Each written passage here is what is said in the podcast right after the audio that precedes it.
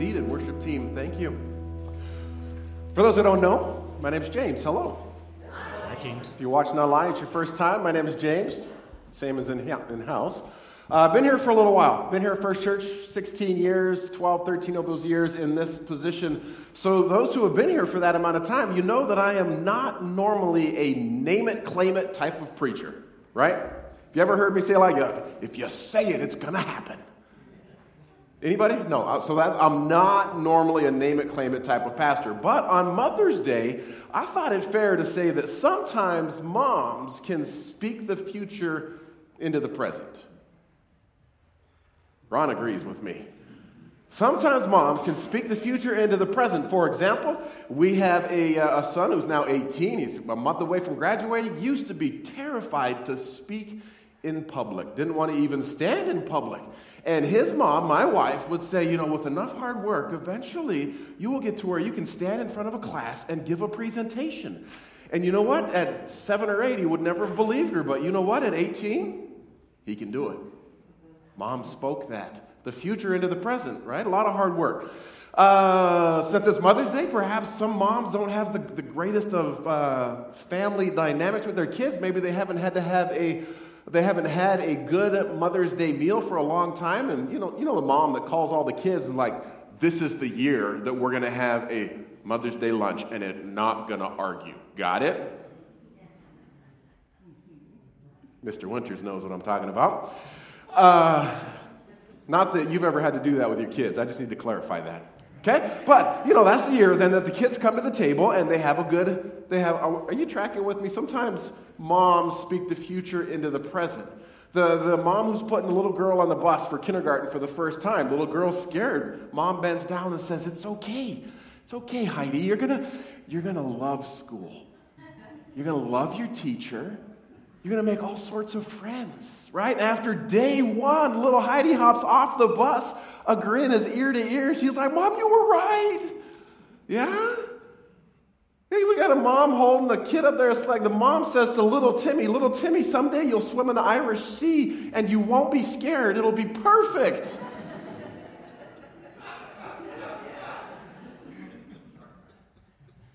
Moms have a way of speaking the future into the present. Now, maybe you don't agree with that. What about this? Mercy has a way of calling the future into the present. Mercy has a way of calling the future into the present. We're in a short four week sermon series that we're titling Mercy More Than Thoughts and Prayers. Last week, I started expanding our understanding, our definition of mercy, beyond just God not giving us what we deserve, to us being able to partner with God to help alleviate someone of their need. That was a definition from Tara Beth Leach partnering with God to deliver someone of their need. And I said last week that mercy gains traction through action. So when we start doing mercy, that's when it just starts to snowball and you get more and more and more of it. Today, I want to say that much like moms, mercy has a way of calling the future into the present. Let's pray and we'll unpack that. Jesus, thank you for this group of people. Thank you for their willingness to come on a day like today to, to worship, to listen, to grow. Uh, I thank you for all the ways in Scripture that you are described as, as with, with mother tendencies, whether it's a hen, a bear, an eagle.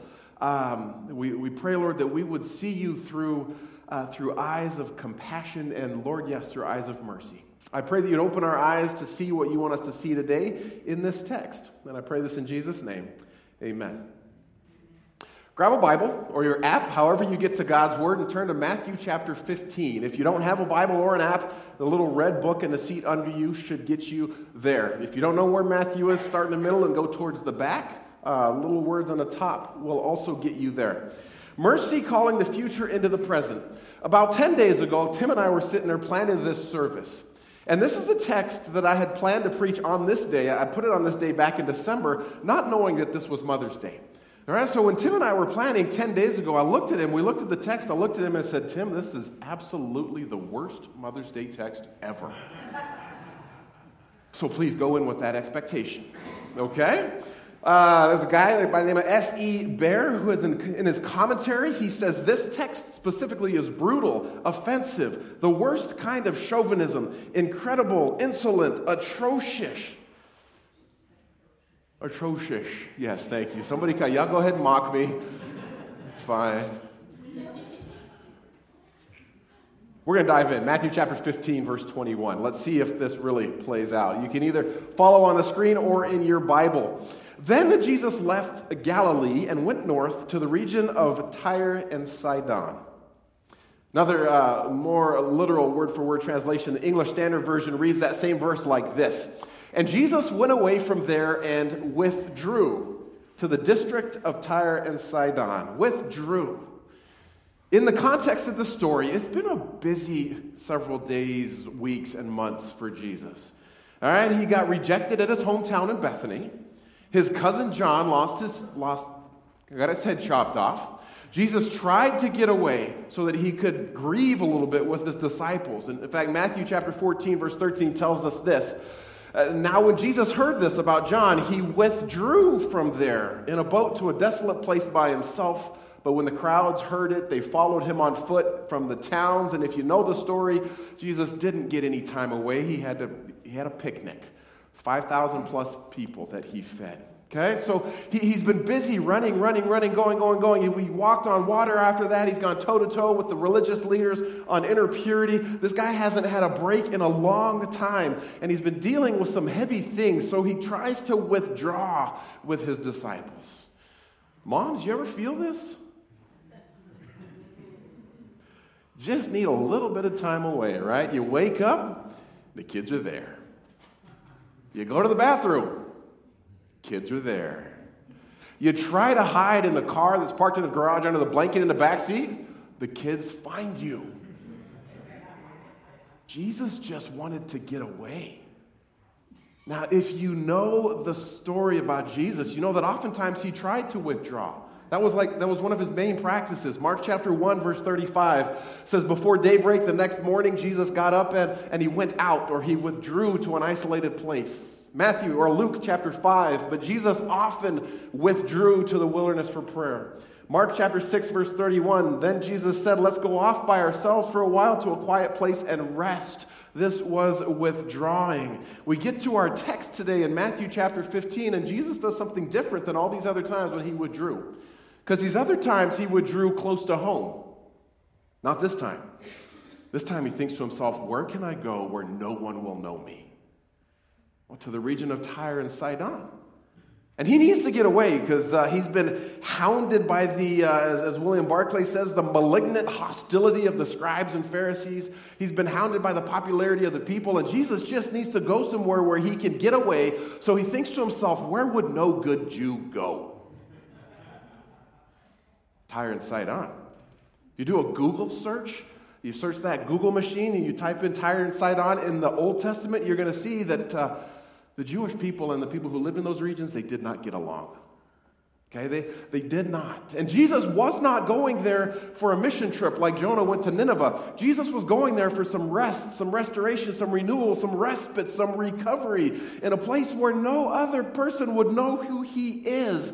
I mean, th- this region in particular, Jesus even backhandedly insulted it. Uh, he was talking to the people around him uh, one day about the towns that weren't believing him. And he says to them, What sorrow awaits you, Chorazin and Bethsaida? For if the miracles I did in you had been done in wicked Tyre and Sidon, their people would have repented of their sins long ago. I tell you, Tyre and Sidon would be better off on judgment day than you. This is a backhanded insult that Jesus gives to this region.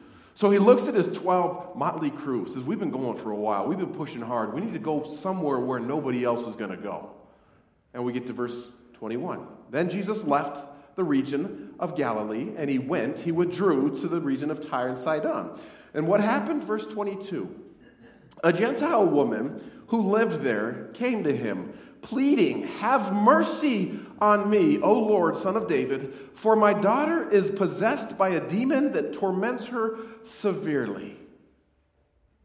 The message translation reads like this I believe I have it up there. They had hardly arrived when a Canaanite woman came down from the hills and pleaded, Mercy, Master, son of David, my daughter is cruelly afflicted by an evil spirit. And I don't know if at that point Jesus' shoulders just slumped and he's like, Oh. Or if he yelled, right, because he's trying to get away and he's no, just reached the region and a Canaanite woman comes down the hills yelling at him. Let me say this again a Canaanite woman came down the hills yelling at him. I'm going to ask you four questions. The answer that you're going to give me on each of those four questions is the Canaanites. Got it? So uh, uh, if I ask you what's cheaper, a gallon of milk or, or a gallon of water, you're going to say? Well, a gallon of water is cheaper. But yes, the Canaanites. Good, you got it. Okay, four questions. The answer is always going to be? Listen to this. Who were the sworn enemies of the Jews? Who did God evict in the promised land so that the Israelites could move in? Who in every list in the Bible, when God or the prophets is talking about the bad guys, is in that list? Now, I know you didn't read this, but according to R.T. France's commentary on Matthew, who were part of the traditional biblical vocabulary for the most persistent and insidious of Israel's enemies? You getting the picture? A Canaanite woman comes down the hills. The people who would have originally been listening to this story when Matthew wrote it and told it would have booed. They would have closed their ears, they would have gasped. And then you start thinking, when did she start yelling? And how far away was she? Was she 400 yards? Was she 200 yards? Was she 100 yards away before she started yelling? And did she ever stop yelling? And how in the world did a Canaanite woman in the region of Tyre Sidon know to call Jesus by his Jewish, messianic, prophetic, Davidic title, Son of David? And did it catch Jesus off guard at all? Right? You know that you see somebody where it's slightly out of context. She comes down the hill yelling, Son of David, have mercy on me, O Lord. It's like when I saw Mrs. Boyer, my sixth grade teacher, for the first time in Walmart. She doesn't belong in Walmart. She belongs in a classroom. Mom, is that Mrs. Boyer? She. Jesus probably looking around like, who, who knows that title for me? Who's calling me son of David? I don't know that for sure. Mother's Day, right?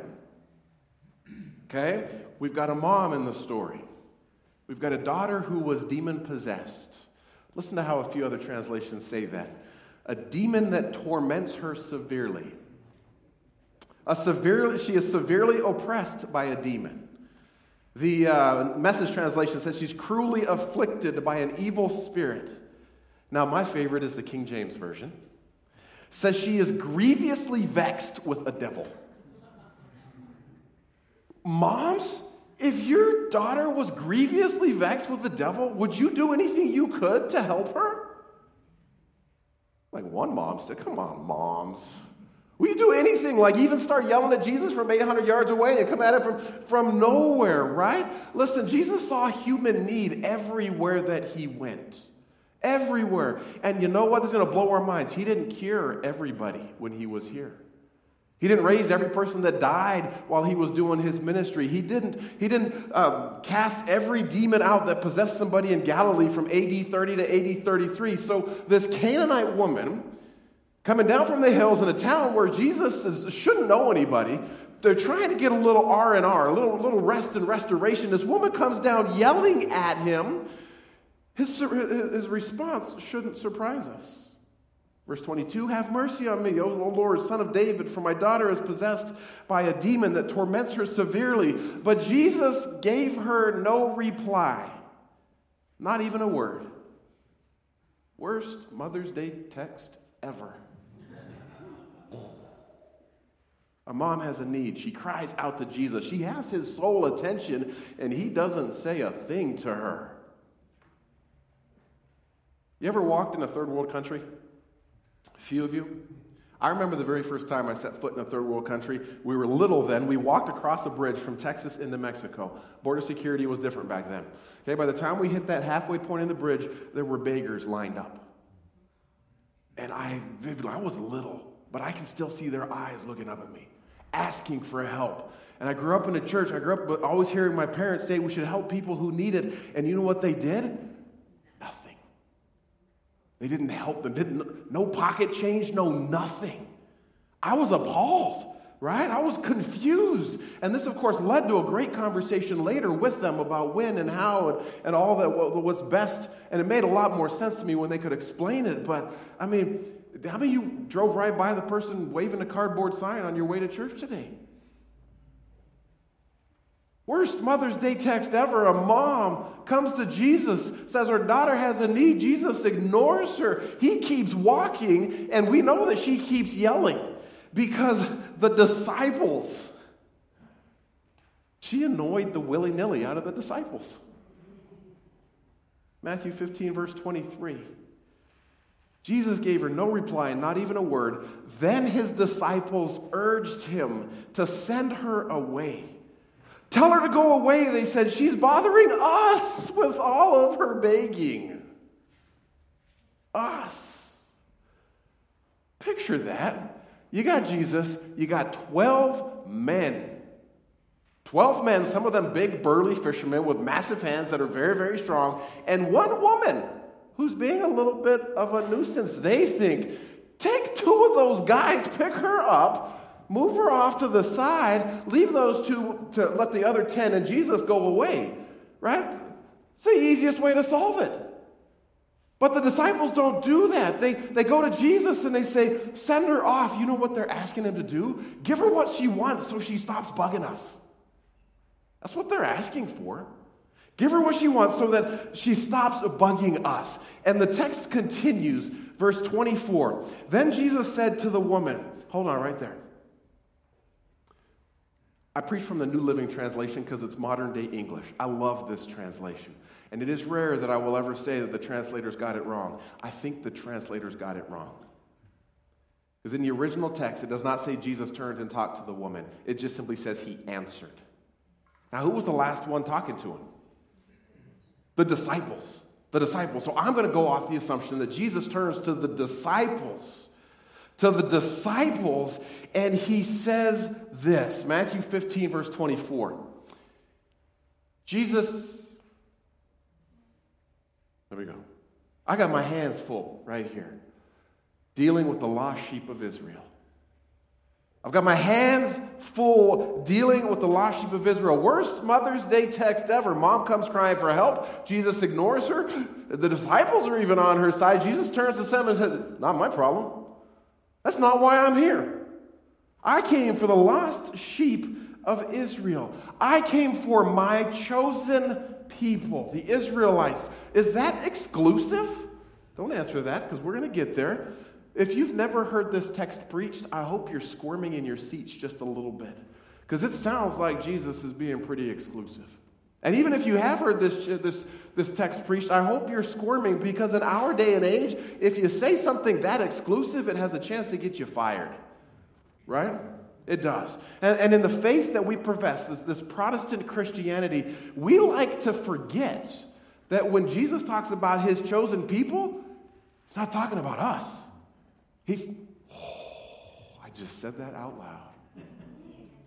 He's talking about the Israelites. I know, mind blowing, right? But when he says, I've come for God's chosen people, he wasn't talking about us.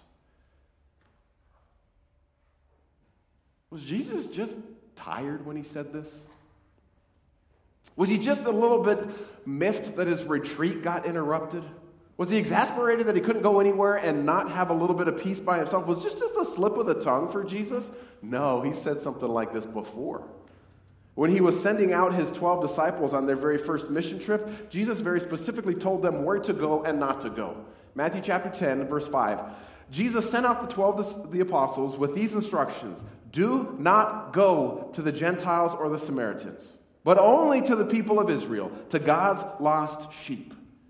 Go and announce to them that the kingdom of heaven is near. Go to the lost sheep of Israel, same term in our text as in that Matthew chapter 10 text. When Jesus come, when the disciples come to Jesus tugging on his shirt sleeve, saying, Send her away so that she stops bugging us, Jesus turns to them and says, I came here for the lost sheep of Israel. Now, I've been uncomfortable all the times I've read this, but I, I read something this last week that really helped me understand this text better. Jesus is not being exclusive. Okay? He's not being racist, as some people will claim that he's being. He's reminding his disciples of the mission that God sent him on. He's reminding his disciples of the purpose that he and they are called to fulfill. In Matthew chapter 5, Jesus says this He says, Not a, uh, here we go. I don't misunderstand why I have come. I did not come to abolish the law of Moses or the writings of the prophets. No, I came to accomplish their purpose. So, what was that purpose Jesus came to accomplish? We've got to rewind all the way back to the beginning of the Bible to catch that. Guy by the name of Abraham, heard of him? He was Abram when God first talked to him. He said to Abram, Hey, pick up your wife, your family. It's, it's not Mother's Day, so we're going to move. And, and I want you to go to the land that I'm going to show you. And he says, When you get there, I will make you into a great nation. I will bless you and make you famous, and you will be a blessing to others. This is the original, the original promise. I will bless those who bless you, curse those who curse you. All the families of the earth will be blessed through you. Abram later became the Israelites. That's the first, the father of the Israelite nation. Okay, so God's plan from the very beginning, from the very beginning, was to be to, to show the world who He was using the Israelite people through His chosen people. God wasn't being exclusive. Jesus wasn't being exclusive. Jesus was sticking to the plan. Modern day theologian N.T. Wright says it like this He says, What Jesus has not come to do, as he says in Matthew 5, is not to abolish the law, but to fulfill it. Not to do away with the category of Israel, of God's chosen people, but to fulfill the purpose for which this people existed in the first place. If God's new life was to come to the world, it would come through Israel. So in verse 24, the disciples come tugging on Jesus' shirt, saying, Tell her to go away. Jesus turns to them and says, Boys, I need to do my job. I need to do what God has called me to do. Could be that the woman was within earshot at that point. We don't know how close she is yet. We don't know her physical proximity to Jesus. And if she was within earshot, any normal human being would have walked away, right? She would have, she, she would have turned around feeling dejected, feeling excluded, feeling cut off. This was no normal human being. This was a mom. This was a mom whose daughter had a need. Last week, we talked about mercy being partnering with God to help alleviate somebody of their need. If that's still the definition we're working off, then this lady comes saying, Have mercy on me, O Lord, son of David. She hadn't got what she came to get yet. She hadn't got what she came to get yet. So, verse 25 says this But she came and worshiped him, pleading again, Lord, help me.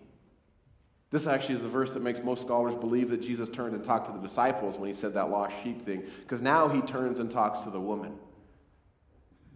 She says she bows low. That's what worship means right there. She bows low as a sign of respect, maybe. The sign of worship, maybe. As a sign of utter need, maybe. Put all those together, and you've got her saying, Lord, help me. And Jesus responds It isn't right to take food from the children and throw it to the dogs. Repeat after me. Worst Mother's Day text ever. Seriously, come on. Worst Mother's Day text ever. It isn't right to take food from the children and throw it to the dogs. Being called a dog in any culture that I know is an insult. And this was a common insult that the Jewish people would call the Gentiles. And actually, a common insult that they would throw at the Canaanites. Um, this shook me a bit because did Jesus just insult somebody? Did he just belittle somebody? That's not the Jesus I know. So, could we just try and explain it that he was tired? He was needing a break. He was trying to get away from it all. He had lost his composure momentarily and did something very un-Jesus like. Moms, have you ever been so tired that what you thought in here actually came out here to your kids? Every day. Is that what happened? Jesus was tired from ministry. You may have seen a slide at the beginning of the service. I'm getting a three month sabbatical and three Sundays from now. I'm tired. Like, I'm, I'm weary. I recognize there's a cynicism deep within me. Most of you don't ever see it, but that's because I have to be very purposeful in how I respond. So I get to this and I'm like, Jesus, I understand. Sometimes one just slips. But is that what happened here? Hard to know for sure. And I never want to read into a text more than is theologically accurate, more than is theologically true. But I read a few different people today that have a slightly different take on this. Remember, I said at the beginning that moms can sometimes call the future into the present. And more importantly, I said mercy can sometimes call the future into the present. What several theologians think is that uh, taking place between Jesus and this Canaanite woman was a little bit of tongue in cheek, playful exchange between the two of them. When Jesus makes the dog comment, he uses the word in Greek, kunaria. Okay, kunaria. This is not the word for a mangy mutt that wanders through the alleys beating up cats. This is the name for a house dog, for a little dog, for a pet dog. Okay, Todd and Diane, if you're watching, it's Anika. It's a Peaches, Aaron and Hannah. Sam and JJ, if you're watching, it's a Dozer and Daisy. Now, both commentaries that I that really dug into were very specific with this word choice. They said, yes, it's probably still offensive to be called a dog, but the commentators think that perhaps the woman caught a twinkle in Jesus' eye when he said this. Perhaps she caught an invitation to enter into this verbal jousting match with him. Was Jesus playing a little bit of devil's advocate? Can Jesus even do that? Verse 26, 27.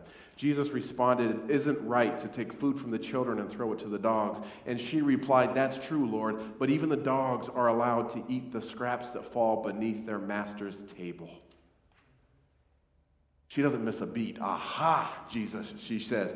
You call me a little dog, a pet dog, a house dog? Don't even these get scraps from the table? She says, You're right, Jesus. You have, you have a job. The Israelites are God's chosen people, they are elect. Your job is to fulfill the prophecy for them, but that job is so that the rest of the world will know who your father is. Give this little house dog some leftovers. Show some mercy. Essentially, what she's doing is she's crying out for the future to come to the present.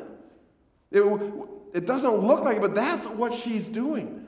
She's calling out for the future that Jesus actually promised another Gentile that would happen.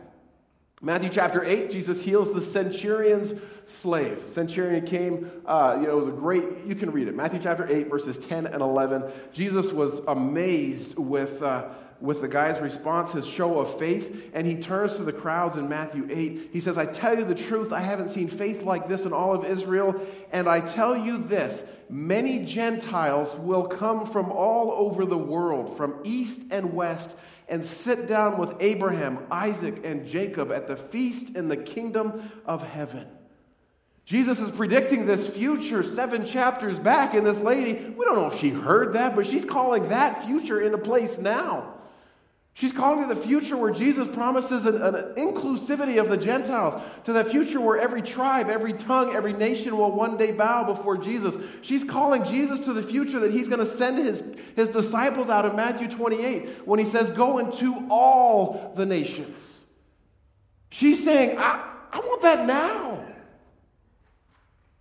She's crying for mercy now. She wants Jesus to partner with the Father to deliver her daughter from her need. She says, I want you to speak the future into the presence now, Jesus. This was the cry. And what Jesus says next shows me that he was not being mean. He wasn't being racist. He wasn't being an exclusive elitist Jewish rabbi. He turns to the woman who had just successfully entered into a verbal jousting match. Many would say she beat him at this verbal jousting match. He turns to the woman, catch this, calls her the same name he calls his mom.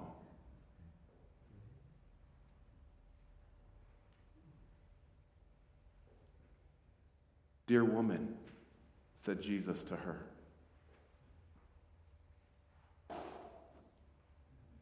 Dear woman. John chapter 2, when Jesus, his mom asked him to turn water into wine, he calls her dear woman. When he's hanging on the cross, he looks down and says, Dear woman. We go from Jesus saying dog to saying dear woman. That's a drastic turn. Dear woman, said Jesus to her, your, your faith is great. Your request is granted. And her daughter was instantly healed. Search the Gospels, you will never find Jesus compliment a Gentile that highly again. Your faith is great. He was impressed with the, the centurion's faith. He says, Your faith is great. You know what he said of his disciples' faith? Like four different times. You have so little faith. Dear woman, Jesus said, Your faith is great. Your request is granted, and her daughter was instantly healed.